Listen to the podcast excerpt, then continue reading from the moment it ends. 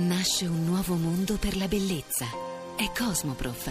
Vieni a scoprirlo dal 20 al 23 marzo presso il quartiere fieristico di Bologna. Tariffe speciali per chi acquista il biglietto online su www.cosmoprof.it. Renato Raschel.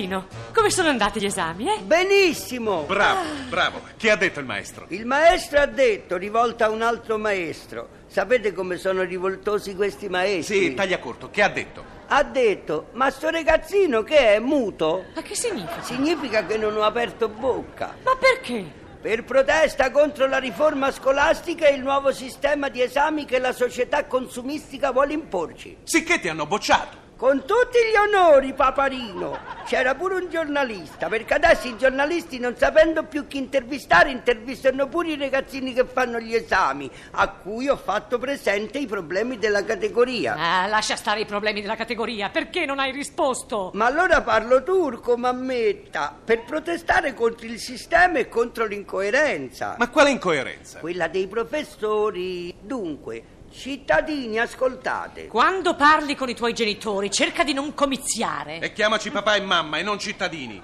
Perché i genitori non sono cittadini, non appartengono al sistema. Eh, dunque, cittadini, papà e mamma, ascoltate. Il professore mi fa sedere e mi dice, caro Renatino, come sai, adesso l'esame nozionistico è stato abolito. Tra l'insegnante e l'alunno deve svolgersi un dialogo amichevole. Dialoghiamo amichevolmente, dice lui.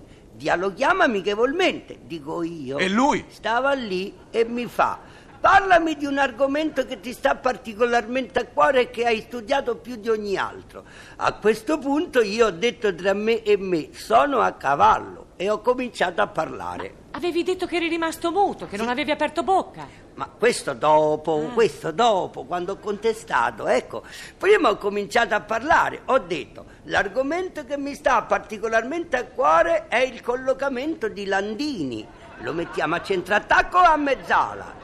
E non è necessario pensare a un rincalzo valido, visto che il ragazzo, essendo molto giovane, forse non regge per tutto il campionato? Disgraziato, ma, ma che ti sei messo a parlare della Roma? E di che parlavo, papà? È l'argomento che ho studiato più profondamente, ma il maestro antisociale e antimodernista mi ha chiesto: Ti riferisci forse a un periodo storico particolare della vecchia Roma? Signor sì, dico io, mi riferisco a Forza Roma, Forza Lupi, sono finiti i tempi cupi. Il maestro mi guarda con l'occhietto di quello che non ha capito niente e insiste. La tua dissertazione su questi personaggi per me sconosciuti la collochi in un'era speciale. Sì, signore, dico io, era di Herrera. Dice lui. Chi è questa Herrera? Dico io. Un condottiero, dice lui. Italiano? Dico io. Spagnolo, dice lui. Un barbaro. A questo punto non ci ho visto più.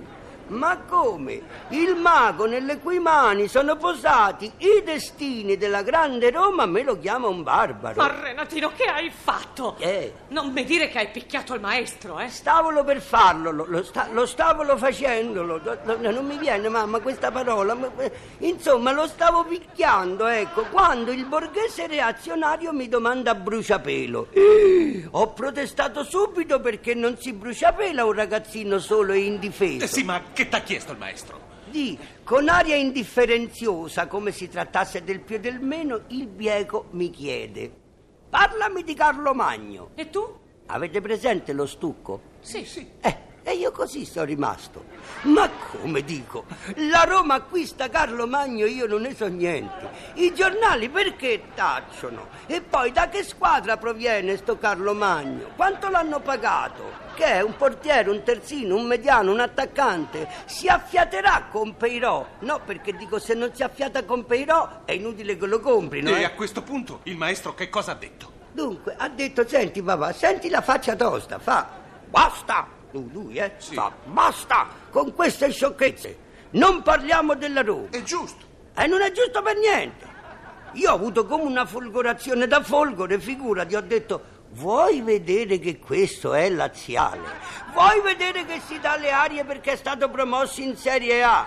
E mi sono scatenato. Mamma mia, che hai fatto? Niente, mica ho fatto tanto. Ho detto tutto quello che pensavo dei laziali. Ho detto che Carlo Magno lo comprassero loro, che noi non ne avevamo bisogno. E poi ho finito la concione al grido fatidico. L'avemo imbriacati. Oh! A questo punto... Ah no, qui non devo cantare più. A questo punto io mi aspettavo un bravo perché avevo parlato di un argomento che conoscevo e che mi stava a cuore come mi avevano chiesto. E invece t'hanno cacciato.